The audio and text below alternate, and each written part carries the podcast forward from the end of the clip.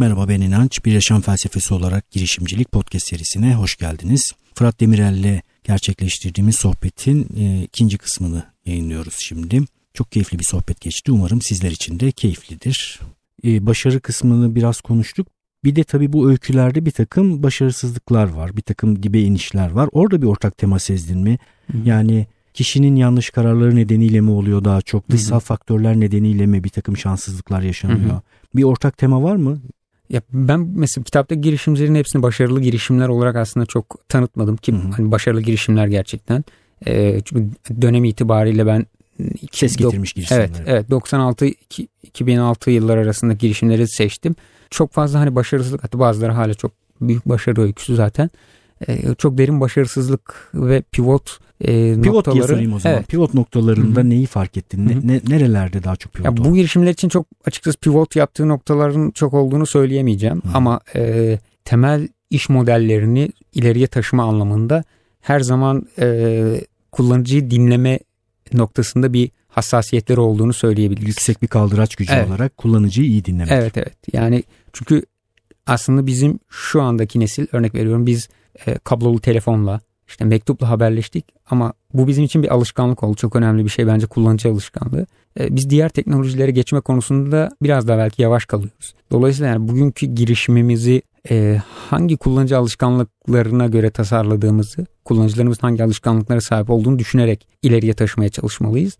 Yeni nesil şu anda işte milenyum nesli hmm. vesaire çok daha farklı alışkanlıklarla. Yani işte bugün bir bebek bile görüntülü görüşmeyle hayatına başlıyor ve biz ona klasik tarzdaki bir işi çok uzun vadeli e, satma başarısı gösteremeyebiliriz. Onun için işte bu şirketlerin hayatta kalma sürelerinin kısalması ile ilgili e, hani rakamlar paylaşılır. Buradaki girişimler de aslında o belli dönemlerde kullanıcı hareketlerini görerek işte kimisi belki küçük satın almalar yaparak e, internetin işte sosyal ve içerik sosyal ağ ve içerik e, altyapılarını nasıl değiştiğini görerek kullanıcı ihtiyaçlarını okuyarak büyük dalgaları kendilerini... görerek hatta bazen. Evet evet. Yani büyük dalgaları ve o küçük dalgalardaki o renkleri belki teşhis Mesela etmek Facebook'un çok önemli. girişi Mynet'in öyküsünde gördüm. Facebook'un girişi her tarafı dağıtan bir hamle evet, olmuş. Evet evet evet. Yani burada ben tahtamla burada sörfe devam edeceğim demenin Hı-hı. anlamı yok yani. Kesinlikle yani o zaten girişimcilik biraz fırsatları görürken tehlikeleri de tehlikeleri görmek. de görmek evet. E, ilerleyen sayfalarda ilerleyen hikayelerde o kesişimler var. Çok büyük bir yani tamamen büyük bir okyanustayız. Yani bugün gerçekten internet herkese bir tık uzakta. Yani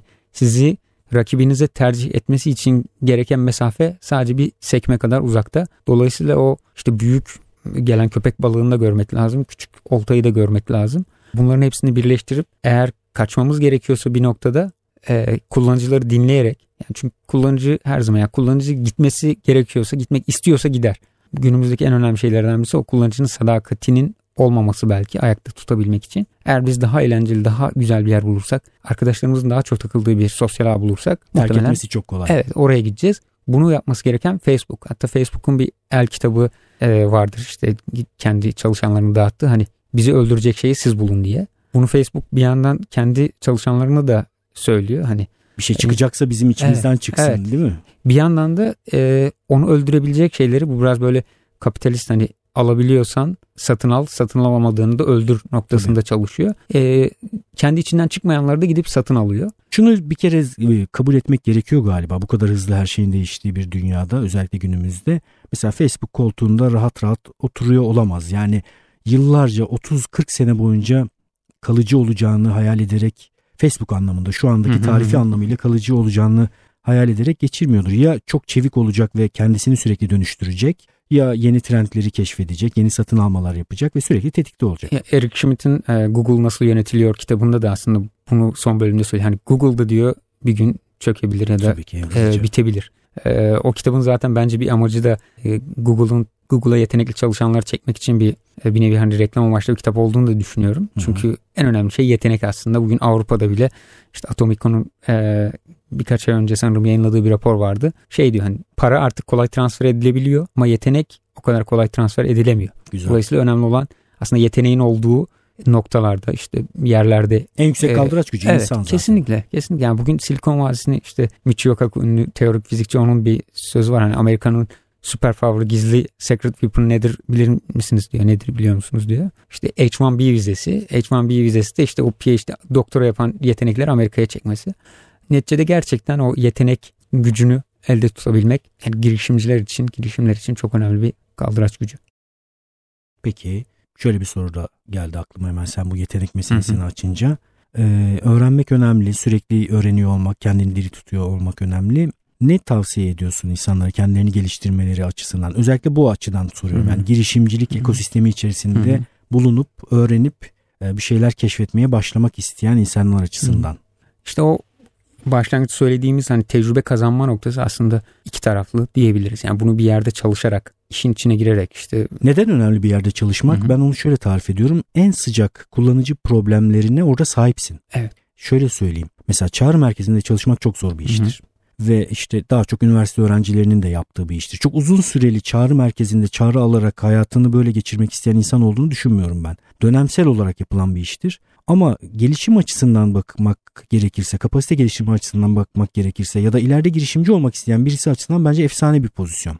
Yani bir sene çağrı merkezinde çağrı alan bir insan orada tüketici şikayetleriyle karşılaşıyor. Bir büyük kurumun nasıl işlediğiyle ilgili olarak elinde bir sürü veri var. Yani sıcak içeriden bilgi sahibi aslında. Hı-hı. Çok değerli. Yani geçen günlerde Almanya merkezli merkezli bir MailerLite diye bir işte e-posta pazarlaması girişim var. Onun e, blogunda görmüştüm sanırım. Her gün şey e, her hafta bir kişi çağrı merkezi yani customer support tarafında e, müşteri şeyleriyle ilgileniyor. Yani bunlar çok önemli. Yani birebir hani bir işte fırın ne diyelim e, hamur ustası olmak ekmek yapacaksanız gidip bir fırında çalışmanız e, o hamuru elleriniz bulaştırmanız çok önemli. Wufu'nun mesela kurucusu Kevin Hı-hı. Hale bir YouTube Hı-hı. röportajında şöyle bir şey söylemişti. Wufu sonra çıkış yaptı işte e, bir, bir tür anket programı çok evet. da başarılı bir Hı-hı. program çok da eğlenceli bir e, insan Kevin Hale daha önce anlatmıştım podcast'te. Orada şunu söylemişti. Wufu kurucu ekibi olarak ve yazılımcı ekibi olarak, çekirdek ekip olarak haftada birkaç gün müşteri çağrılarını biz alıyorduk. Yani yazılım ekibi, yazılımı geliştiren ekip doğrudan müşteri şikayetleriyle muhatap oluyor. Çok değerli evet, bir evet. içgörü değil mi? Bunu e, şimdi tekrar sorunun şey tarafına döneyim. Bunu evet bir birebir çalışarak tecrübe edinmek var. Diğer yandan hem o fırsatları da yakalamak için.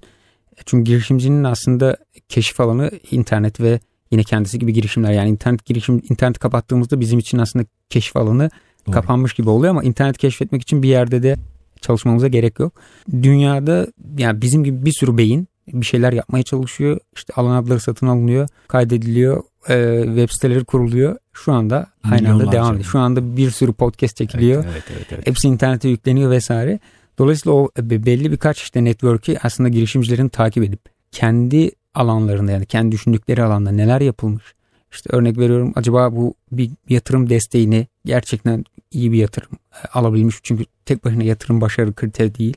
E, neler yapabilmiş? Bunlar işte nasıl kullanıcı şikayetler almış? Ben mesela işte az önce bahsettiğim şirketin e, bir fiyatlandırma değişikliği ile ilgili blogundaki e, duyurusunun altındaki yorumları okudum ve oradan inanılmaz içgörüler çıkarabiliyorsunuz. Yani neler tavsiye ediyor, müşteriler nelerden şikayetçi, işte bu başka bir e, işte, mobil uygulamanın hakkındaki yorumlar olabilir. Onları incelemek lazım. Yani hem internet girişimlerinin kendilerini bizzat sürekli neler çıkıyor. Hem de başkalarını takip etmek. Evet evet. Yani onların hepsini takip et. Bugün işte Twitter bize mesela bu girişimleri kurucularını takip etme şansı veriyor. Çok büyük bir imkan. Yani yurt dışındakiler özellikle çok şeffaflar bu konuda. Yabancılar bizim gibi çok e, daha Ketum kapalı değil. değil mi? evet, evet. Biz de, ben yani nispeten kendimi biraz daha şeffaflaştırmaya da çalışıyorum açıkçası. Yurt dışını kesinlikle yani hem girişimler bağlamında hem girişimciler bağlamında e, direkt kaynağından takip etmek lazım. Çünkü bugün işe yaradığını söylediğimiz şey yarın e, başarısız olabilir. O pivot yapma denemelerini de okumaya çalışmak lazım. Yani canlı olarak sürekli birkaç işte girişim ağların networklerini, yeni keşfedilen şeyleri. Orada bir soru grup. sorayım. E, dünyada takip ettiğin insanlar, platformlar var. Hı hı. Birkaç tane isim sayabilir misin? Yani çok feyz aldığın, hı hı. ilham aldığın, takip ettiğin. Ya, Product Hunt'ı biliyorum mesela evet, ben. İşte Product Hunt ve kurucusu Angel Co. Naval Ravikant bence çok. Twitter'da ben de ee, takip işte ediyorum. Wright Hoffman'ın LinkedIn'in kurucusu onlar da çok gerçekten yetenekli ve internete aslında. Startup e, of You diye bir kitabı da vardı galiba değil mi onun? E, e, Yanlış hatırlamıyorsam. ismini yani iki kitabı var benim bildiğim çıkardığı. Bir Build Scaling bir de başka bir networking ile ilgili sanırım. Onların dışında Peter Thiel 01 kitabı Türkiye sıfırdan bire Türkiye'ye de çevrildi mesela. Yani Jason Calacanis var hala çok şu anda galiba 6 geç, geçtiğimiz günlerde Calm e, 1 milyar dolar değerlemeye ulaştı ve o da yatırım yaptığı İyi bir yatırımcı ve yatırım üzerine de bir kitabı var. E, evet. E, Angel galiba adı. Değil galiba Angel sadece Angel olması lazım. Onlarda gördüğüm şey ben biraz daha işte içerik üreten ve mesela Fred Wilson var. İçerik üreten yatırımcı ve girişimcileri biraz daha fazla sevdiğimi e, söyleyebilirim. Mesela Naval Ravikant internette özellikle Twitter'da daha çok e, bir şeyler yazarak. Çok güzel bir nokta bu arada Hı. E, Fırat bu içerik üreten girişimci kurucu meselesi. Neden böyle? Çünkü bu iş bu mesele böyle sadece iş iş değil yani. Girişimci hı hı. dünyası başka bir dünya. Bu podcast'te de orayı biraz yani e, eşelemeye çalışıyorum. Niye felsefe diye, diye isimlendirdim bu işi? Çünkü işin içinde felsefe de var. Niye bu insanlar yazıyorlar? Çünkü hayatı bir problem olarak görüyorlar ve orada bir takım e, bilgelikler keşfediyorlar. Bunları paylaşmaya önem veriyorlar. Başkalarından bir şeyler öğreniyor. Ve sürekli de birbirlerinden de öğreniyorlar bu insanlar. Hı hı. Birbirlerine konu konuyorlar, birbirlerine sorular soruyorlar, birbirlerini takip ediyorlar. Hı hı. Güzel bir kategori söyledin. İçerik paylaşan kurucu kategorisi. Evet, üreten ve bilgisini paylaşan. Yani ben yurt dışındaki mesela Türkiye'de de evet e, iyi beyinler var. Biz e, bu konuda hatta uzun bir e, yazıda yazmak istiyorum. Hani Türkiye'deki ekosistem neden daha ileride değil? Bir network'te, bir ağda ya da bir ülkede e, paylaşılan nitelikli içeriğin sayısı arttıkça ben o e, ekosistemin daha hızlı büyüyeceğini düşünüyor ve yurt dışında bu var. Aslında e, onlar çok daha beklentisiz bir şekilde bilgilerini ve tecrübelerini paylaşıyorlar. Bu kendileri için belki bir dezavantaj gibi görülebilir ama o temelde onlar mücadeleye belki daha açık oldukları için. De, dezavantaj da değil bu arada. Ben şöyle düşünüyorum. Hı hı. Belli bir tarihsel döneme kadar kişilerin belli bilgi kümelerini kendilerinde barındırıyor olmaları onlar için bir kaldıraç kuvvetiydi. Hı hı.